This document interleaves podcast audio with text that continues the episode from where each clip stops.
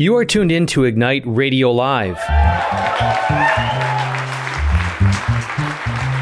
We believe one of the greatest desires and needs of every human person is for not simply friendship or just for mission, but missioned friendship. And as we go forward as a movement, we want to provide opportunities to make that happen. In the next hour, we give you a front row seat into a men's gathering, a gathering of brothers who are committed in the state of Ohio to really see the kingdom come alive. The auspices were really simple just a gathering for some good food and beverages, and we had a speaker to edify us. And uh, you're going to hear some of the great conversation that took place there. We intend to do more of that, and if you want to find out more about the movement behind this, we encourage you to go to Pentecost365.us. That's Pentecost365.us. With no further ado, let's go to this men's gathering unplugged. The pro life cause is woven into all of our hearts because it is at the very core living the gospel of life, right? Christ. As I kind of go to the left, you know, I see Jeff Barefoot, um, Foundation for Life, who's crafted legislation that has resulted uh, very substantially in uh, making a mark, if you will, in, in life and ending abortion. I think of Kevin Kelly, who's on the board for Ohio Right to Life Society, has been uh, taking up the charge there for a long time. Used to be an executive director for what state? Michigan. My dad prayed for him. He was sick, but he was under Taft as a deputy director of health. He shut down 22 abortion clinics through things. So very proud of my father. I want us to take a moment and pray for our brother Peter here, who is uh, ascending, called, appointed, anointed to this inconsequential position um, for Ohio Right to Life Society. And uh, he's got a big task ahead of him. Um, and I think it's a task that we all support you, Peter. This wasn't the plan, but just kind of doing an audible as the Holy Spirit can do. Um, that you just feel an abundance of blessing tonight and know that, that we're with you in this. In the name of the Father, Son, and the Holy Spirit, amen. Dear Lord Jesus, we thank you for our brother Peter. We thank you above all that he loves you, above all as a husband, as a father. And uh, as he is now in this position, Lord Jesus, we just pray that you fortify him with virtue all the more, flood him with grace, give him a sense that these hands raised now are not just something that's on the sidelines, but a pledge that we are with him and that uh, we are going to unite in a way that the world has never seen in this state of Ohio. We declare it, we decree it in the name of Jesus. We claim it that this land will be known as a prophetic land, as a land that loves you, knows you, that sees Lazarus' bones come alive. In each of our own areas, facets of this, um, we just do receive your appointing on each of us. In your name, through Christ our Lord, we pray, Amen. Amen. In the Father, Son, and the Holy Spirit. get him, Amen. Pete. Go get him. Yeah, come on. Come on. Yes. Amen. So um, Luke 12, 49. Any you guys know Luke 12, 49? Oh. Come on. Yeah, that's close. There you go. We're in John 3, but that's good. Um, Luke 12, 49. Um, Jesus, would he ask us anything without providing the means to fulfill it? No. Would he declare anything without knowing that it is his purpose and his mission? No. Luke 12, 49. I have come to set the earth on fire, and how I wish it were already ablaze. 2,000 years ago. This is 2,000 years later. Is the absence of the kind of fire he's talking about on him or is it on us? I believe he's equipping us right now in this moment in history, in this turn of the century, as we hear prophetic messages as Catholics, we see private, we hear private revelation resonating with public revelation in Scripture. This is a significant time, and they always believed that, right? They always believed the kingdom was at hand, and we must believe the kingdom of heaven is at hand. There's a purpose to our gathering here beyond me inviting you to come here. It's a courageous thing for us to know our appointing and anointing at this time in human history. That's it. And so I would say, as we think about fire, it's either going to be that kind of fire or it's going to be something like this. Do you guys recognize where that picture is from? Let's see it, Greg. You'll know, of course. Notre Dame. Notre Dame. Notre Dame Cathedral. The church throughout the world and Europe has been devastated. And I use that as somewhat of iconic to state this past week. We were at an encounter conference, 3,400 people. Uh, it was an invitation to know God's desire for us to be instruments of the kingdom. There were miraculous sign from healings of sight. Somebody's blind could see. People who were here could see. It was simply, it wasn't hyped. It wasn't the evangelist. It wasn't the big author. It was ordinary people claiming their baptismal call to be manifestors of the kingdom, to simply call upon in the name of Jesus, and things happened. It was operating the way we ought to be operating. So I bring up this because this is France. And one of the speakers there he, he told the story of how the church is virtually is literally devastated. There used to be 80% who went to church in the 19th century at the turn. Now there's 1.5% of the population of France devastated. He began a few years ago with his wife and six kids a movement that involved both reaching out to the poor and having these large events where they would literally say, Lord, use us. Let us be instruments of your grace and evangelize. Um, bishops resisted it, but when there was so much power in the first event they had a few years ago that now They've got events with 40 bishops that attend 20,000 people. It is a amazing um, resurgence, if you will, of the body of Christ. So I use that to kind of set the stage with this image that from the ashes and from the darkness, light is emerging and God's glory is emerging. And if we have seen, hopefully looking through eyes of faith, Frank Sheed, to see the world sanely is to see it God bathed. Look at the last two years. Yes, suffering, death. Some of us have experienced that in extraordinary way, extraordinary ways. God allows suffering to refine us to be instruments of His grace in abundance, that we'd be right decreased, that God might increase. Theme of John the Baptist. So, with that said, as a setting for tonight, um, I invited our brother Jonathan, who has been on our radio program before. He's spoken at two home events here and with my dad, Bernie, and Judy down in Dublin, to just set the stage for us. And I asked him to address the subject. We're not playing games. I always tell people to come here, take the gloves off.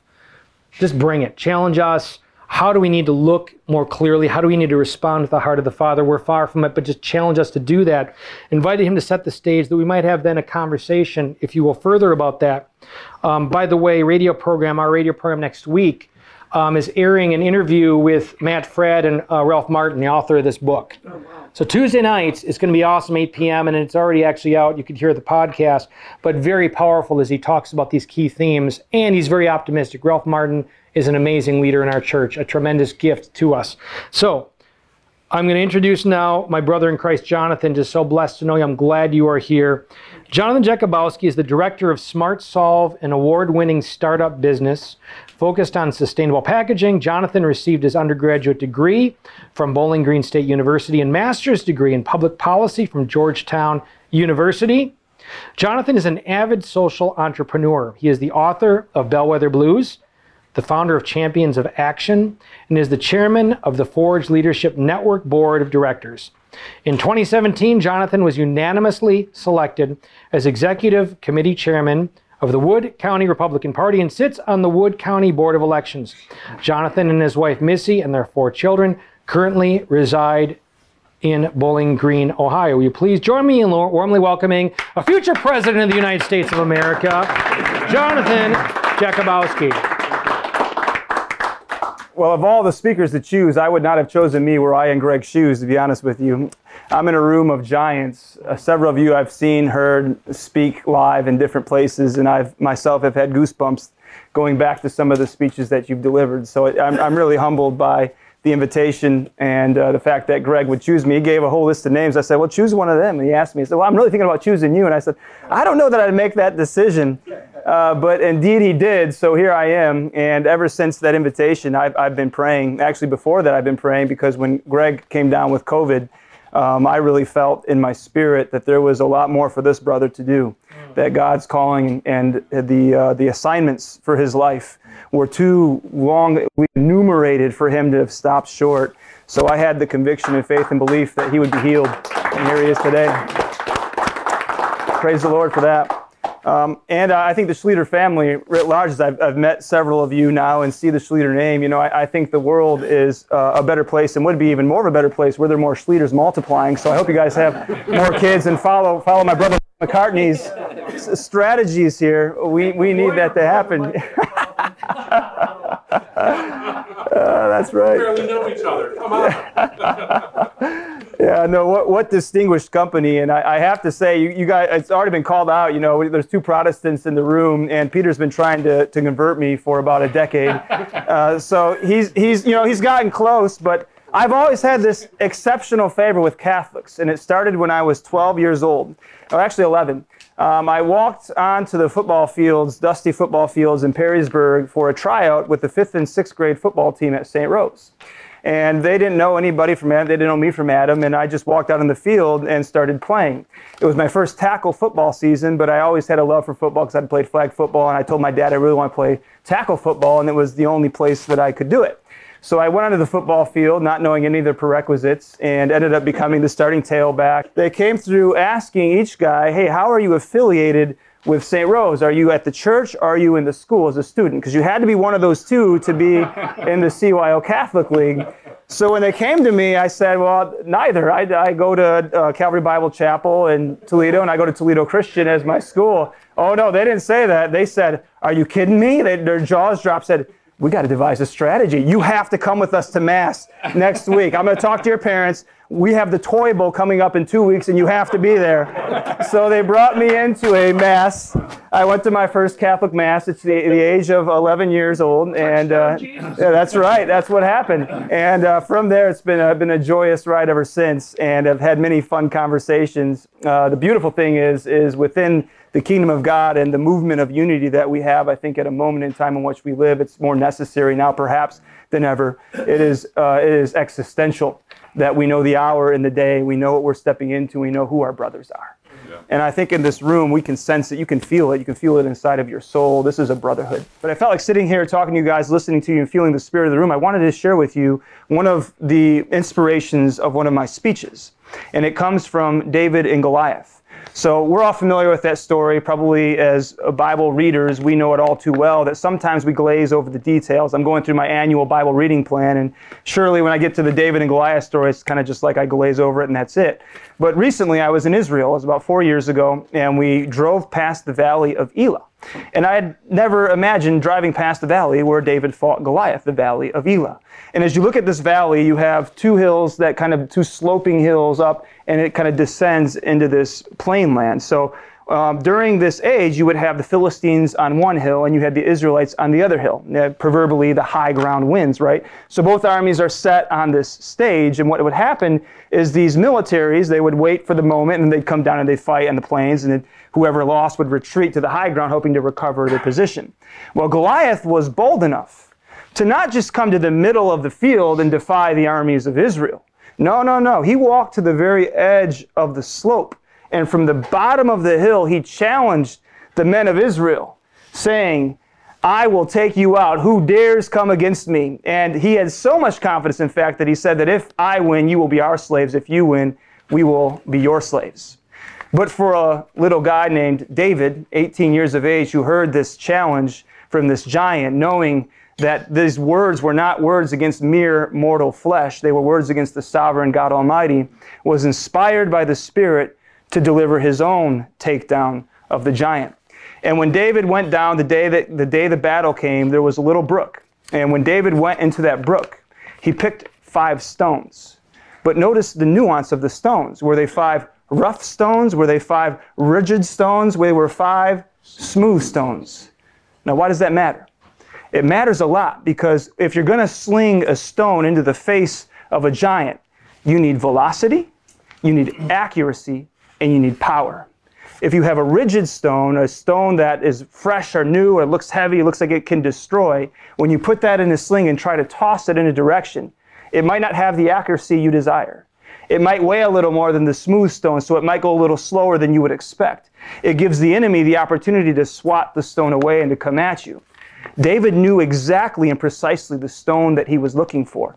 I dare say tonight that God is looking for smooth stones. But how do you build a smooth stone?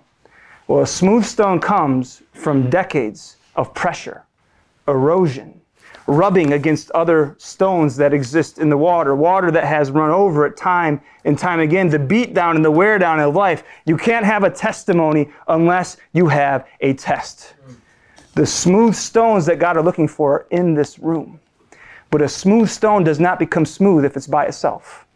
A smooth stone has to be amongst other stones. Because as iron sharpens iron, so a man sharpens his friend. The question I have for you tonight, brothers, is do you know what time it is? Do we know what time it is? The late hour in which we are living, I'm afraid, has been misdiagnosed by oh so many, especially our leaders.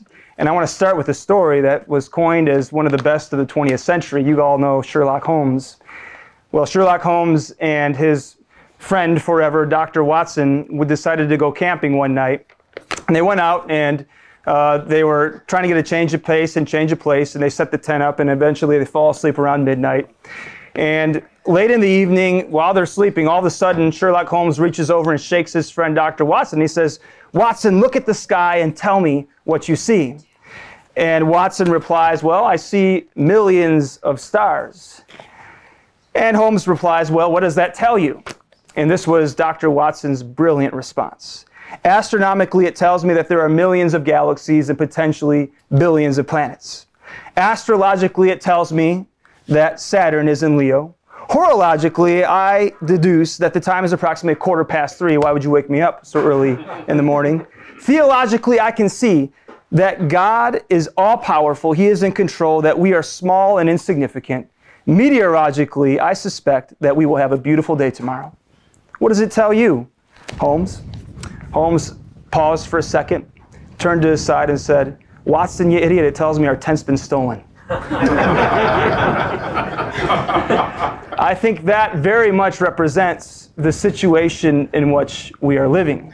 It's as if we are in a house that is on fire, the foundation, that example that you gave earlier was something I've been thinking about. You insert Abraham Lincoln said that a house divided against itself cannot stand. I would argue that a house with its foundation on fire, neither can that house stand. Our house is on fire, but we're debating over the curtains. We're trying to fix and repair the second floor, and our foundation that has been laid is being bombed by the enemies of truth. So, as Greg challenged me, he wanted me to talk about what the hour is in which we are living to take the gloves off, so to speak. Well, I think this is scriptural. And I think the example that we need to look to is from 1 Chronicles 12 32. It comes from the sons of Issachar. So these are the few verses that are sometimes obscure, seemingly glaze over these verses. They're easy to read, right? But there's gems in there if we look a little bit deeper. And it says in 1 Chronicles 12 32, the sons of Issachar, men who understood the times with the knowledge of what Israel should do. We need to be men who understand the times. We need to be men who understand the hour in which we are living. And if I dare say, if I take a pulse on our nation, these are some of the things that I see that are incredibly concerning. Abortion is being advanced at an unprecedented rate, at an unprecedented scale, by a government that has grown at Uh, to the size that is unprecedented in the history of our nation, probably the history of the world. Never before has so much money been spent. Billions of dollars, I say. Many of the leaders in the room would understand the specific numeration of that and the, the quantification of the impact of that. In fact, Peter and I uh, co-authored an op-ed uh, with another guy, and we were challenging David French's David French's uh, suggestions that Joe Biden was going to be a blessing to the pro-life movement because uh, it's really up to the states. Well, you can see now the billions of dollars that he's proposed, and now the creation of sanctuary states to destroy the innocent in the womb. Abortion is not something that is rare, something that is to be uh, to be uh, what's the word? Rare, safe, safe and yes, there you go. Legal. And legal. Rare, safe, and legal. No longer is it that. Now it is something to be celebrated, lauded for a woman to take their abortions and hashtag them online. It's, it's something now that the left has, has really built into um, a, a, pin. I, I think about this in 2017 when New York passed the most aggressive pro abortion legislation in the history of our country, they lit up the Empire State Building. And they lit it with a goddess from India that represents the goddess of death. Right? That's a culture that we are living in. CRT and anti racism. You guys have seen, we all know about it, the school board battles that have gone on throughout this country from coast to coast. In 2020, after, the, after George Floyd, what we saw was a movement that was largely already eh, isolated and existent on college campuses find its way like a freight train into primary and secondary schools all across the country with immense pressure to have conversations around these topics unlike we've ever had before. But it, it represented something deeper, something that goes back to theorists in Germany at the Frankfurt School in the 19th century who had this belief of deconstructionism through critical theory. And the problem with critical theory and deconstructionism is it is an anti theological, it's an anti God construct that believes that anything that exists, even in fact within this framework, Jesus is a sinner because anything within the framework of power, of hegemony, those things are naturally evil. And it is the duty of society to destroy those things. So Jesus was a male in an hierarchical society, in a, in a patriarchal society. And as a result, he would be a sinner by the virtue of critical theory. Well, critical theory has now been adopted in its ideology. It's not just critical race theory, it runs deeper from that. It runs deeper to that. And there's a lot of ways that it's made manifest. And it's incredibly sinister and incredibly dangerous because of what it does, not just to the political will of a party, but what it does to the soul of the human being. When children embrace this ideology, it changes them from the inside out. It's all across the country. The LGBTQ movement. Dare I say, if that's the freight train and the engine of critical race theory, critical theory broadly, the caboose is the LGBTQ movement. The LGBTQ movement knew that they could not get a trans leader, uh, excuse me, not trans leader, but a, a trans crossdresser into a kindergarten classroom to read a children's book to an audience that would accept that without there being parental resistance. But they knew that if they could ride the waves of a movement that made people feel condemned and guilty, if they could get parents on their knees, if education was about the teachers and not about the parents, if it was about systems and not students, they knew then they could bring that ideology with them and exploit those children.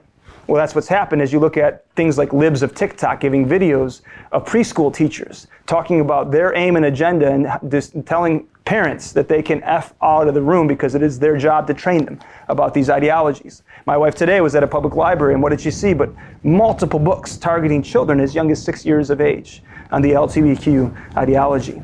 It has moved at a rate that is unprecedented in our nation and perhaps that of the world. Our national borders our national borders, uh, a nation with no borders is no nation at all. The invasion of our borders is coming at an unprecedented, at an incredible rate. Now, there's a lot of conversation we could have around policy. I have a nonprofit that I founded in Guatemala. We've reached thousands and thousands of at risk youth. The number one issue that causes crime in Guatemala and every other nation, dare I say, dare I say is fatherlessness.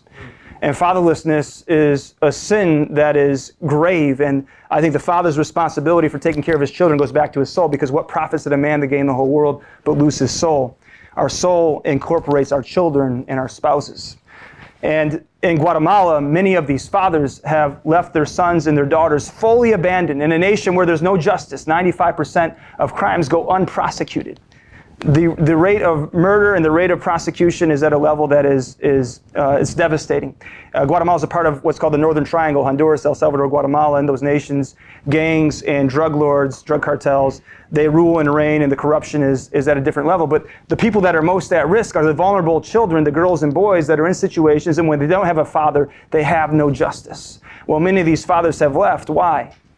For the borders of the United States, for that dream to go away. And they go with the promise of sending money back, and there's some remittances that come for some time, but eventually, as we know, God didn't make us to be separate from our families. Eventually, they usually break up and find a new family, and that leaves those children by themselves. I have story after story I could tell you about. Open borders destroy families. Well, they don't just destroy families. Look at, listen to this statistic. Sex offender crossings have increased by over 3,000% since the onset of this administration. 80% of girls that make that trip from Central America up through the borders, 80% are sexually abused or raped. It is a devastating feature of this administration. The other thing that I don't know how many of you follow this, but it is probably the most sinister advance on, we talk about democracy, the assault on democracy. HR1 and SB1 was an attempt to nationalize elections. And guys, I'm not getting partisan here. I sit on the board of elections, so there's a lot of debates. I'm debating all the time. What's that? You can. We're good with that. All right, sounds good. Uh, I, I sit on the board of elections, and, and I've had a lot of debates with a lot of people all around the construct of elections. And I, for example, I would defend Ohio as one of the states that I think generally has it right. Are there ways we can, we can improve? Certainly.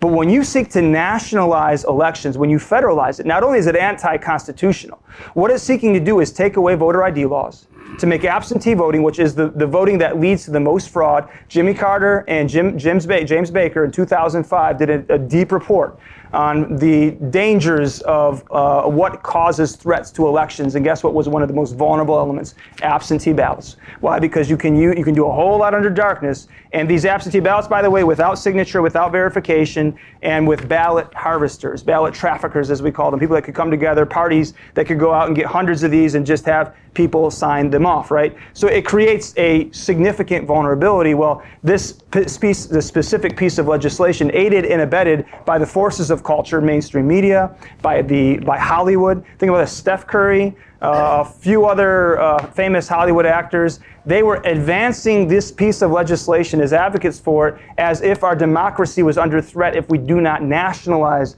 our elections. The federalization of our elections represents a grave threat because if it happens, you will not see a Republican president voted into office in maybe 40 to 50 years.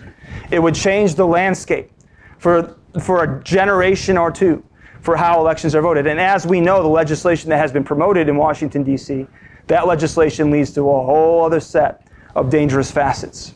Never before has the Democratic Party embraced this kind of legislation. Usually, this was the area that we had the most agreement on, that we could devolve to the states the authority of running elections. You can find it in Article 1, Section 4 of the Constitution. It has its roots and tenets back then, but you can go even further to see throughout the course of history how states devolving that authority, having that ability to navigate elections, gives us much more control as the people of the United States. The moment you take that away is the moment that we turn this into a one party system with one party control, which leads to, as Rod Dreher says in his book, Live Not by Lies, soft totalitarianism. The moment you change that, we might be living in soft totalitarianism today. The moment you move to one party rule is the moment we step into hard totalitarianism. Now, I'm not trying to exaggerate. I'm not trying to present threats. I'm not just trying to be amped up for the sake of being amped up. These are legitimate things that we can talk about that are valid concerns, I think, for people that live in the Republic of the United States of America. You guys have probably heard the term rolling with the punches. You guys heard that? I didn't know its origin. Has anybody heard the origin of rolling with the punches? It's actually a boxing term. It's a boxing term. Do you know? Do you know why? How, how it came? It makes sense, right? Logical. Well, yeah, I mean, just I yeah, I mean, you roll the punch so you don't take the force of the full blow when, when the, your opponent hits you. I think sometimes um, those uh, that are believers in, um, in faith, I would include myself in this, sometimes we go into the fight thinking we're never going to get hit. I think we go in with the expectation that we're just going to be pummeling the opponent. And at the moment that we get a sting, the moment that we get called a racist, the moment that we get called a bigot, the moment that we get uh, get a threat, the moment that all these things that have happened since those of us that have been in the public square have experienced, the moment that happens is when we kowtow to the left and allow that opponent to have full and free reign. We have to expect when we step into the ring that we're going to be punched. But the only way that you can be a true fighter is if you expect the punch and roll with the punch. Because when you roll with the punch, you lessen the blow of the opponent and you come back with a counter. Might have been the ear.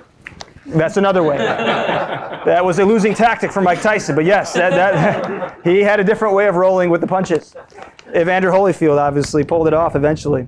Um, I think we have to learn to train ourselves to be ready for the punches, to not be so afraid and timid and shy of being called something, and to recognize that it's our job to come with a counter. Amen. Be ready to roll and come with a counter.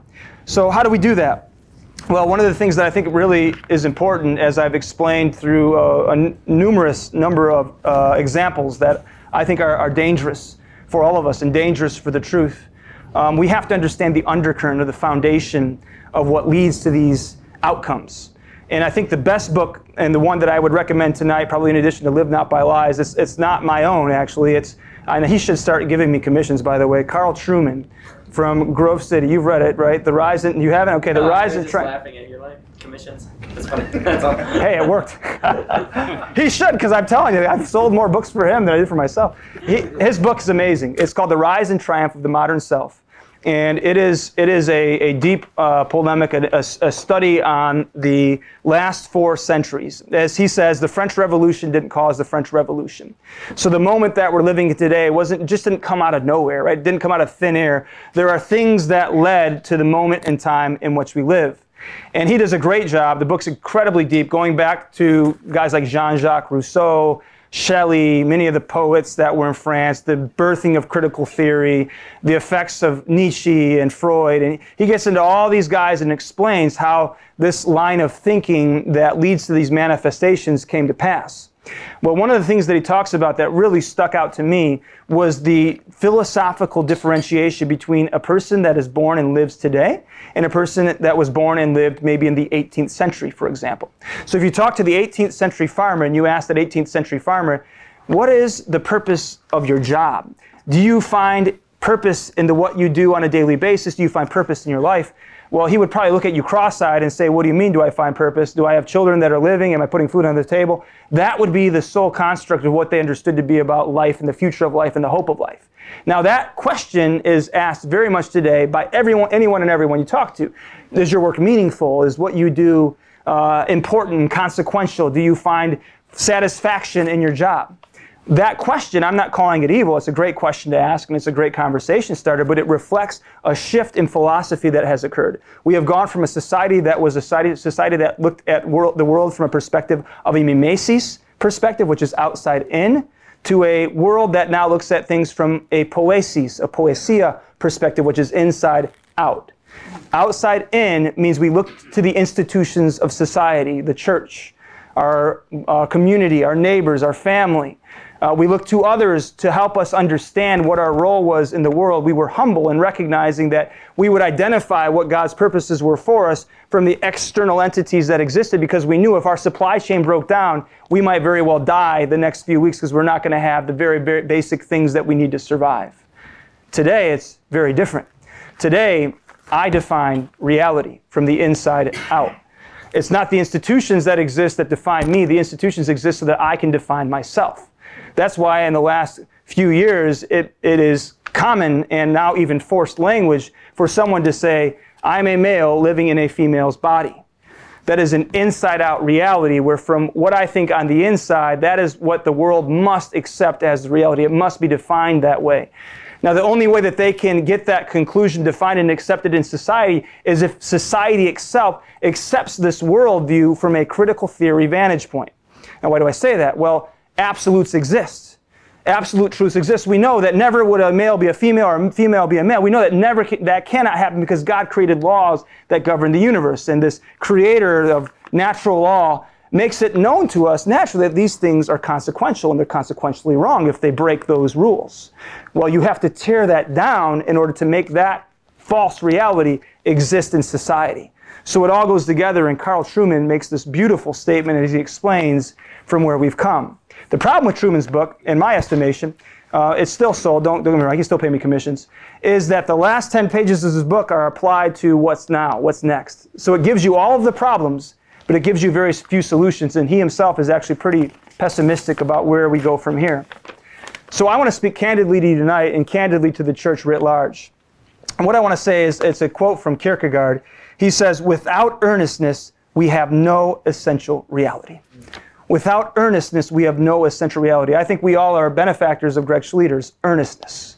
His earnestness in the spirit, his aggression towards the moment in which we live. He knows the hour in which we are living, and he's taking action.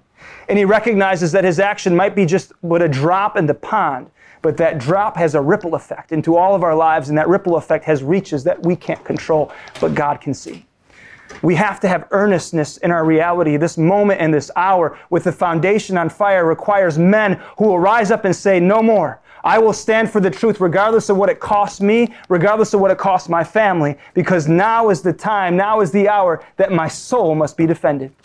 As soon as our soul expands and we recognize the reality of our calling and what God can do through a humble soul, a trite soul who's willing to be obedient at the cost even of death, it is at that point that we begin to see an advancement of the movement that I believe God is birthing across the world in His church.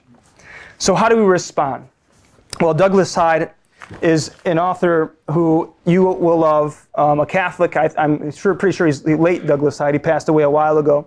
He was a communist. And in this book, Dedication and Leadership, he gives us the blueprint for how the communists were so effective and successful. I'm going to share a story, and then I'm going to talk about really the blueprint that he uses which is really found in Live Not by Lies for the seven keys to how we respond to this cultural moment. First, the story. So Hyde himself was a prisoner, um, a communist who was in a nation that was anti-communist, and as a prisoner who was a true believer in the tenets of communism, he started to see himself cracking, not because of the persecution, because the persecution actually emboldened him. The prison time actually made him feel like his mission had a cause and a meaning to it. But it was over time as he started to think philosophically about the outcomes of communism. Douglas is in my book. Douglas is a former socialist. You can talk to him about his story of his journey towards embracing capitalism and truth and becoming a Catholic. I think Douglas and Douglas have same names for a reason. Their stories are aligned in parallel. I just noticed that tonight. So you, have you read this yet? Not yet. It's on the list. You need to. Actually, wait. I'm gonna put it on Amazon before I forget. Here you go. Hey, We bought it last time a cigar at a, our last cigar night. yes, that is yours. So Douglas Hyde, in his book, talks about the moment as he's starting to open himself up to the movement of the Spirit of God and potentially different reality other than communism.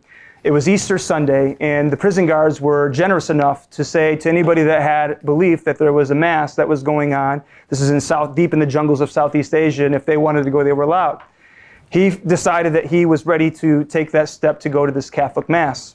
So he gets to the Mass, and he walks in a little late. They arrived a little late, and there, all across this room on this dirt floor, were all sorts of poor people, slaves, and the poorest of the poor. It smelled terrible, it looked terrible, and there was an Indian priest who was giving Mass and was sharing in his homily the story about the women that were at the grave. And he talked about how they were in the garden looking for the risen Lord, who at that point they didn't know had risen, looking for his body, thinking that he had died, desperate and overwhelmed by sadness and, tri- and, and tears, wondering with earnestness where the body of Christ lay. And that moment he turned to the audience as he was reading from his scripture, looked up and said, Brothers and sisters, we need not look to an empty tomb for the body of Christ. Once he rose, his power now resides in our spirits, in our hands, in our feet, in our hearts. And as he said this, Douglas Hyde, looking at the ground at a man that was probably a slave late in his 60s or 70s with varicose veins, cross legged, like, like roots on a tree. His legs were across, so skinny, he looked like he could barely survive. At that moment, as he talked about the Spirit of God being in the hands of his servants, this man in the 70s raises his hand and looks at his hands. And as the, the priest delivers the homily, continues to look at his hands as if an epiphany had occurred in his life. For the first time, this slave recognized the dignity of his calling through the power of Christ. The moment when he saw that the risen Lord could be used through his very hands, that the next day would be involved in digging a pit that had no meaning or worth. It changed the life of this man, and it can change all of our lives. And we recognize that reality that we don't have to be a priest, a preacher, we don't have to be somebody of cloth to have spiritual significance, that the risen Lord Jesus Christ works through our lives every day, every way, if we are willing to submit ourselves to his authority and to his power. So there are seven ways that, as Dreher cites in Live Not by Lies, we can respond to this movement of totalitarianism. Within it lies one of the things that I just mentioned. First of all, he says, value nothing more than the truth. Value nothing more than the truth even at the cost of death. Truth must be worth fighting for, living for, and dying for. The moment at which we get over our comforts that surround us, which is why I would argue that Gen Z and millennials so lost. Gen Z is the least religious generation of all generations in American history.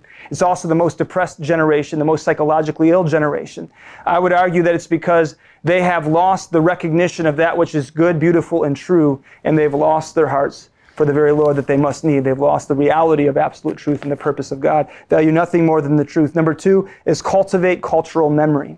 Cultivate cultural memory. This is why critical theory is so sinister in many ways, is because it seeks to erase the memory that we have of history. And any nation that is a nation worth its salt is a nation that has collective memory. Why do communists spend so much time in the schools? Why do the Nazis spend so much time with the youth trying to re-educate them in accordance with their commands? It's because they knew if there was a resisting cell that declared anything except that which they believed to be true, or that which they sought to establish as true, they would lose their power. Cultivate cultural memory. Three, families are resistant cells. The most revolutionary thing that you can do today is get married and have children. Amen. The most revolutionary thing you can do today is get married and have children. Working on it. Well, Mike McCartney. That's right. Still working. You're working for a while. Number four, religion is the bedrock of resistance. It is the faithful that have the recognition of the Creator in our lives that allows us to know what is true so that we can defend truth. Without that, it's really hard to find it.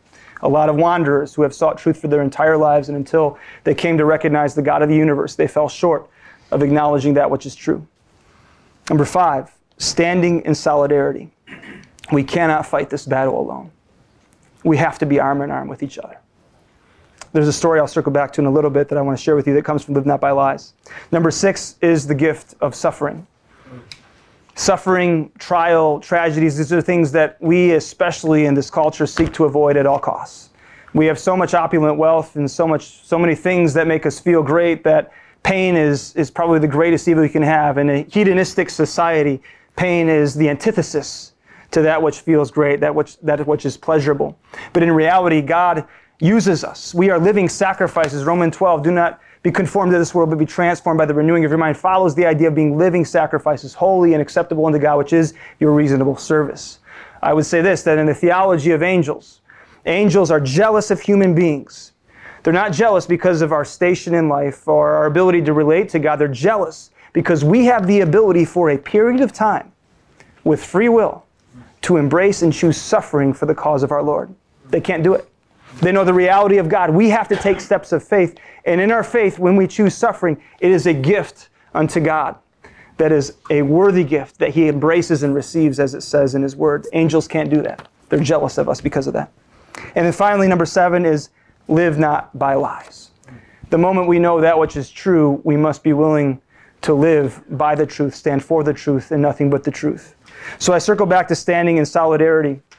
The story I'll share that comes from from his book. I'm getting near the, the close here. Uh, it comes from a cell, uh, two stories actually. The first story comes from a cell in Czechoslovakia where the Soviet regime had descended and there was a there was a, a priest and several other men that were believers, resistors. One had trafficked Bibles, trafficked Bibles into Czechoslovakia and was connected with uh, another Protestant. Or, there's got to be a Protestant in the story somewhere. Well, there was a, there was a Protestant in that story in the cell. So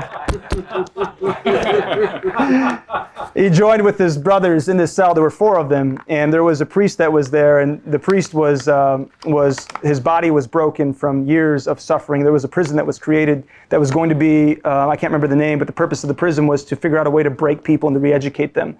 So it was it was kind of the example, the pinnacle of what the Soviet Union was looking to do to torture in order to get people re-educated and brainwashed. So he was in this prison for years, and he came to this new location. They had just moved him because he, he couldn't his body was so frail that their, their, and their medicine wasn't working. His, his weapon was love. And he talked about it with these other three brothers, how much he loved the guards and how much he would serve them. And his love for them was so motivating and so powerful that the guards themselves couldn't look at him. They couldn't bear to look at him because they knew that what came from him was just pure and unbridled love. So these four prisoners that were in this cell with this man for one year, who they washed his feet, they took care of him because he didn't have the physical capacity to do so, and he would apologize over and over again because he couldn't serve them. It was his greatest lament and regret was being unable to serve them. And mind you, these guys are they're in filth, they're they're starving nearly nearly to death. They have one meal a day. It was their greatest pleasure to serve this man, and when he eventually died, it was the one time that they got to in the entire year to go outside. They hadn't seen light. They hadn't seen light for a year.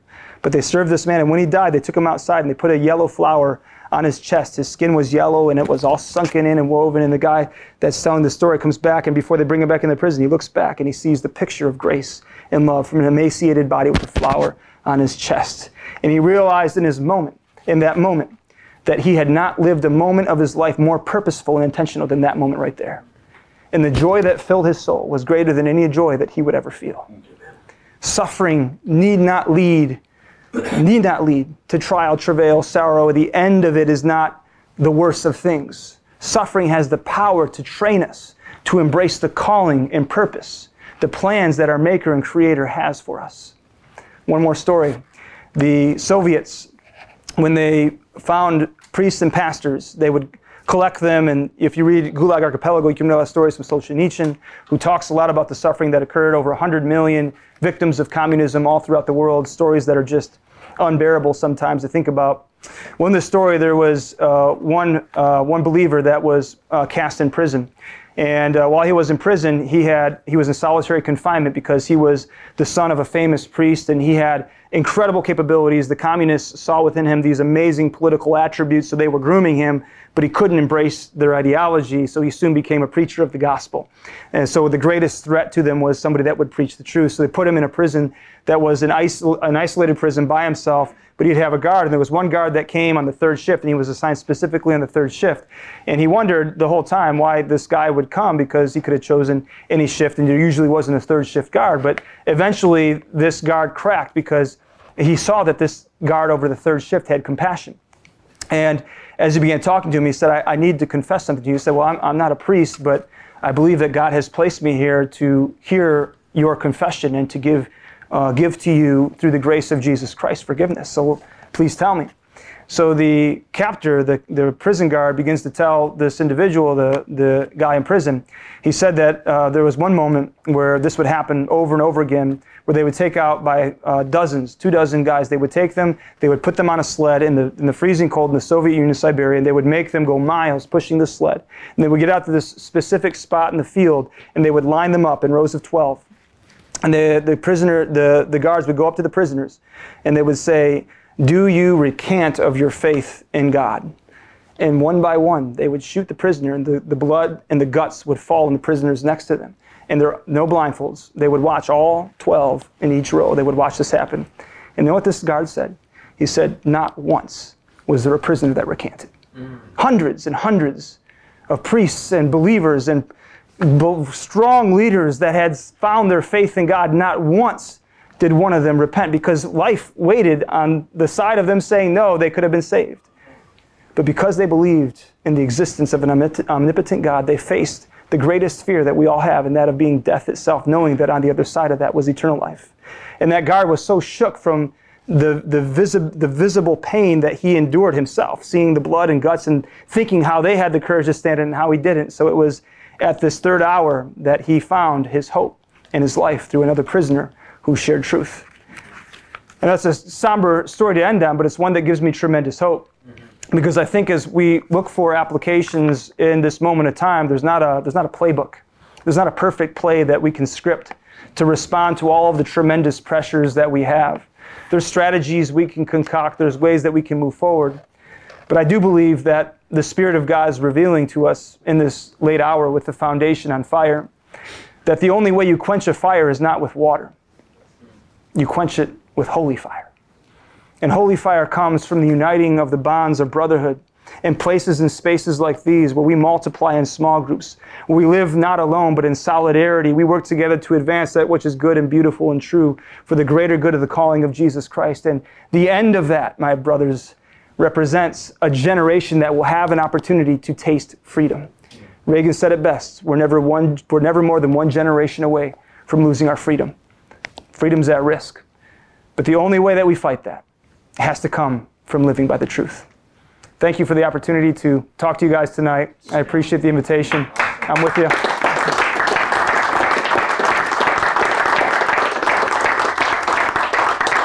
So as you guys might imagine, we're broadcasting this live on MSNBC.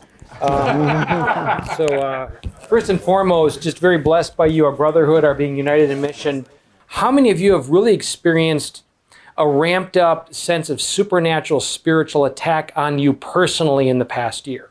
If you have, note as you look around you, we're doing something right. And I would I would say that we it's important to identify what is that whisper and that lie. Be beat up from the sin that you committed years ago, even though you confessed it and repented. That's a lie. Um, be beat up by the culture that says you're a man and you're a doofus because that's what culture and modern media says about you the multiplicity of lies that we hear, I just want to state in the name of Jesus Christ, we have power and we ought to exercise the kind of battle that Jonathan is speaking about at the personal level first and say, I recognize that lie in the name of Jesus Christ. I renounce it and I walk into the fullness of my sonship of God in Jesus Christ. So I wanted to get that out there. That's my only two cents. The words you expressed tonight have been so profound and have touched us at such a deep level hmm. that we've truly been blessed tonight. This is a profound message. And um, as the disciples said and identified Christ, and the Lord said, This didn't come from you, it came from my Father. I believe the words you gave us tonight were anointed. Ralph Waldo Emerson said, The years teach much which the days will never know. St. Paul said, Where is the wise man and where is the scribe? And where is the debater of this age? For we preach Christ crucified, a stumbling block to Jews and a confoundment to the Greeks.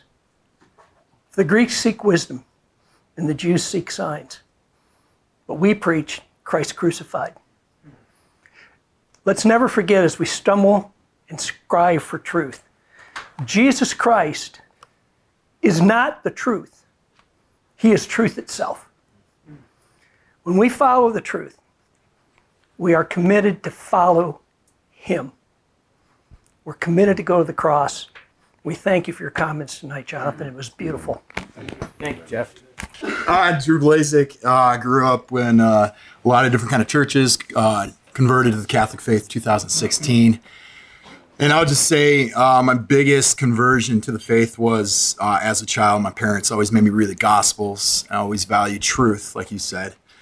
And um, anytime I felt error, I always pushed back and just led me to the Catholic faith. Always reading the Gospels, and that that's what a lot of people base things. They're center of everything. Always the center must be the Gospels. Everything must go through that. So Matt Terrell. Um, I just want to feed off. You know, I, I was moved by what, what was uh, just creeping up inside me was just the word, right? Gos, the Gospels, and if we can hear that word throughout our daily lives, and if it's only on the weekends, um, just listen to God's word, celebrate that. The Eucharist, celebrate that. Let that become part of our souls. Because as I sit here and I listen to all these men that are so involved with their faith, and and uh, it's it's their work, right? I get uh, intimidated by the men who are able to devote their home life and their work life to their faith. Um, somebody like myself who you know uh, doesn't have a job that's that's centered around faith, and how do I how do I get involved? And I hear the message from Jonathan tonight, and I look to groups of men like this that live the gospel, that live the Eucharist, that live God's word, and I'm here to get inspired by all of you to show me how I can bring that faith to others. So that's Thank you, just, man. just what was moving in me tonight. Good word. Hey, Greg, can I just make a comment about that? No. And, um, That's why I asked. in my 30s, 40s, 50s, the same way, you know. But the children grow up and the career fades. And God gives us the role in front of us at exactly the time of our stage in life. Your stage is coming. I'm there now. I'm, I'm going to be 70 in March. I've got enormous packages of time that I didn't have when I was 48. So Lord's, the Lord's preparing you now for those days of ministry that'll open up. Right now, you're in your vocation of your family and your children. That's that's exactly where you're doing your ministry. God bless you. just a quick word, and then Jim, and then Gabriel. Revival's wherever you're at, is, and I'm glad that you kind of declare that revival truly. Who are those that you're going to come into contact with on Monday? Think about the names, the faces, the cubicle over, the friends, the, the clients, the contacts. God will hold us accountable, which means He blesses us now to be occasions of being blessers to them in some way. Praying for them, start there, but let there be a holy appointment. How awesome if we live that way. And I, I, I get that spark from you, Matt. Jim. Who are you, by the way? uh, Jim Lang, and I just kind of want to piggyback on uh, what Jeff and Greg said, um, particularly you, but actually everybody here. And I agree that the Lord is preparing you for ministry at some point in time. But I'd also like to propose you're in full time ministry now.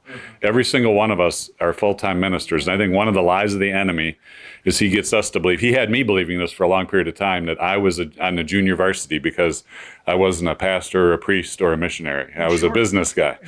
Yeah, that's right. That's right. And um, so, in in God worked through through uh, kind of some miraculous things in me uh, in my business life where I came to understand that I actually had a role to play. Even though, like when I first became a believer, I didn't know Scripture, you know, like Mr. Schlueter here, but uh, but you know, I I have grown in that arena, but the fact is, is I was being used at the time just by living my faith out, and so kind of. And one of the verses, my favorite uh, verse for all of us here uh, in the marketplace, is First Peter three fifteen. As, as far as evangelism is concerned, it says, "Always be prepared to give a reason for the hope you have when asked." And when we can live with that, no matter where we are, I don't care if we're at home with our kids, if we're at the grocery store or wherever, we're in full time ministry. We all are. That's what we got. We're the priesthood of believers, and you know that's that's the fact. And I just think that's something. You know, I'm just pretty passionate about that, and that's something that is a truth for all of us. We all can be he, make a huge impact on the kingdom exactly where we are, and we just have to keep from comparing ourselves to others because comparison is the enemy to, of contentment, and so and it keeps us from from operating where we should be. So. little, little segue. Um, I'm a, I'm blessed you are here tonight because you've impacted my life, and I know I've been inspired by you impacting many, many other lives. Um, I want to just state that, and I'm grateful for that. Uh, just as an example, he's modest and he doesn't want me to say this, but Rich Cronin uh, is put in a position by God's grace and providence as being head of uh, owner of Cronin Auto Family. he recognizes the call. Everything he is about is about the kingdom. As a brother, we host our belief in beverages nights there. But I want to say, additionally, he initiated periodic alpha meetings for his employees like for his whole staff, his crew to gather on a weekly basis and to grow deeper in their faith. So, I mean, that takes a bit of courage. It takes a bit of initiative. It takes a bit of overcoming our fear to say, yeah, we're a secular entity, but even for his employees invite them to come and encounter God more fully and completely, small ways. Now, he's a leader, he can do that. Mike involved with Legatus, Riches too, a few of these others, but just we can initiate, and people are always thankful. You're not going to get everybody, but those who do respond to our initiatives of breaking through our fears are blessed by here's the thing 5 years down the road 50 years down the road they may say when they see it before the father they'll say you know had it not been for them i wouldn't be here before you father in heaven. Think about it that way. Let me just put in the positive. If we are bold and persevere we there are going to be souls in heaven who wouldn't have been there had we said no. One of the points that struck me the most um, sort of resonated with what i was thinking about earlier today when you you so eloquently made the point about the theology of angels, um, and how the angels are are jealous respectfully that we suffer the kingdom or not. And Matt's comment sort of brought that back to the fore for me that like in all of the challenges that we face, and there are many, there's two sides to every coin. Right? On the cross, Satan seems to triumph when he kills the Son of God. And yet God says, Oh no, my power is too great. This is my triumph today on the cross. And whether we suffer under COVID or whatever else, and you know, quite a list of threats in the United States today, all of this is only opportunity for Christ's triumph to be made evident once again. And that's not something, as you said, men of the cloth do. That's something that all men and all women, all children of God do. We offer these things up. We take these as opportunities for our own transformation our own transformation by holy fire to be those smooth stones. We offer these up for our children, for our wives, for our friends, for our neighbors. That's the power that that that that, fuels the gospel going forward. That when we face this triumph, these tribulations, it becomes the triumphs for the the moving forward of the gospel.